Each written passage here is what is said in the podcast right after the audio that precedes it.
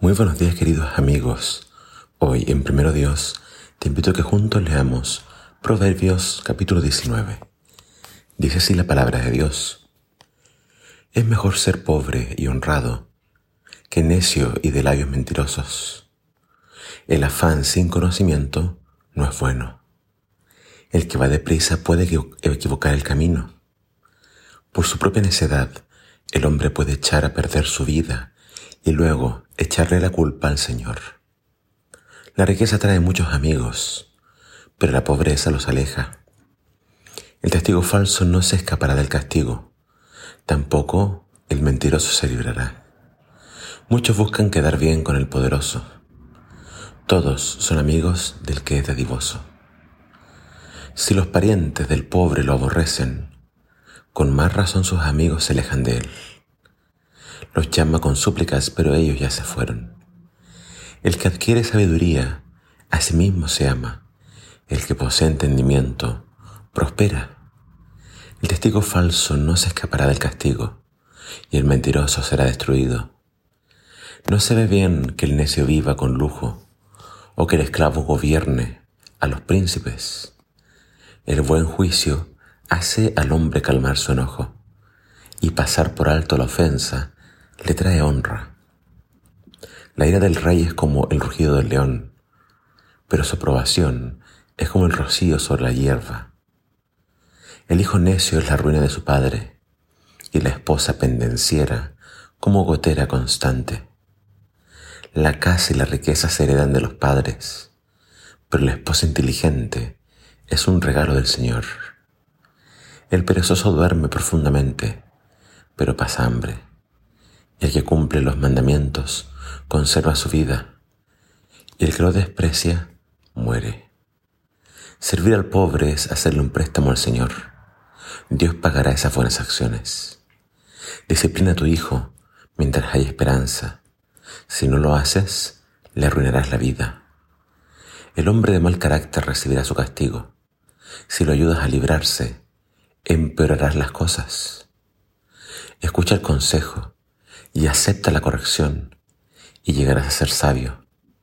El hombre puede hacer muchos planes, pero la decisión final es del Señor. Lo que se espera del hombre es lealtad, y es mejor ser pobre que mentiroso. La reverencia del Señor da vida, seguridad, y nos libra de cualquier daño.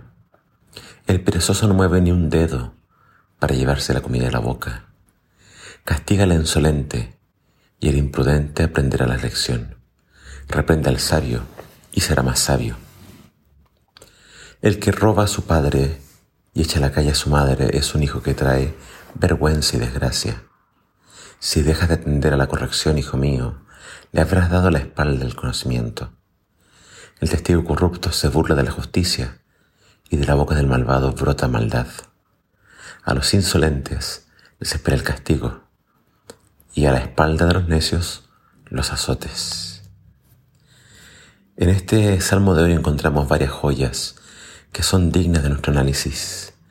Fíjate que cuando nuevamente se mencionan varias veces una idea, es porque para el autor son muy importantes. Y una y otra vez él nos dice de lo terrible que es prestarse para ser testigo falso y para mentir. Dice que ellos van a ser destruidos. También nos habla de esto muy importante.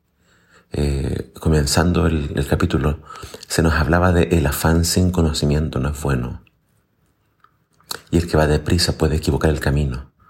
Entonces nos habla de ser pacientes, tomar todas las precauciones.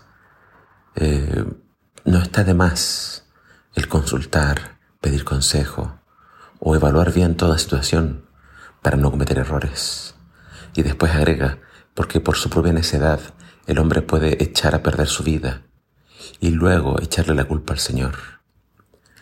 Muchas veces las personas se equivocan, después sufren y después preguntan dónde estaba Dios. Dios nos dio a todos el libre albedrío. Cada uno elige su camino, cada uno toma sus decisiones. Por tanto, mucho cuidado con actuar imprudentemente, sufrir y después culpar a Dios. Otra cosa importante que menciona acá Salomón, él nos habla de que muchas veces si tu hijo es necio, eso va a ser una causa de deshonra. Y la esposa pendenciera es como una gotera constante.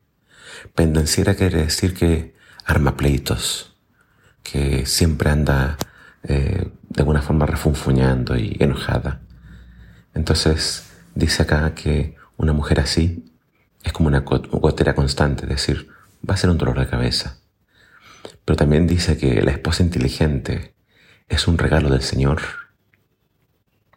Así que el consejo que se da a los jóvenes antes de casarse es ora mucho para que tu mujer sea una fuente de felicidad y no un dolor de cabeza. Y estos consejos también se pueden invertir, no solamente para mujeres. La mujer también tiene que orar para que su hombre con quien se va a casar sea una bendición y no un dolor de cabeza. Y acá en el centro de este proverbio encontramos que el que cumple los mandamientos del Señor conserva su vida. Qué importante entonces es en toda la vida tener presente al Señor, guardar sus mandamientos. Y fíjense en el versículo que viene, el 17. Servir al pobre es hacerle un préstamo al Señor. Dios pagará esas buenas acciones. No es un mandamiento el ayudar a los pobres, pero es parte del concepto de la ley. Ama a tu prójimo como a ti mismo. Y cuando uno hace esto, está yendo a favor del espíritu de la ley. Y Dios bendice. Y te dejo con esta última joya, que es el versículo 18. Disciplina a tu hijo mientras hay esperanza. Se está hablando de que los niños, mientras van creciendo, la tarea de los padres es disciplinarlos. Pero la disciplina tiene que comenzar tempranamente, porque después va a llegar la adolescencia o la juventud, donde los niños obviamente ya están formados. Y si no se los disciplinó antes, tratar de hacerlo cuando ya son mayores o adultos incluso, es ya imposible. Disciplínalos mientras hay esperanza, es decir, mientras son pequeños. Si no lo haces, le arruinarás la vida. Y si tú amas a tus hijos y quieres el bien para ellos, obviamente tienes que disciplinarlos. Finalmente, el versículo 21 dice que el hombre puede hacer muchos planes, pero la decisión final es del Señor. Así que espera en el Señor y recuerda que sus planes son los mejores.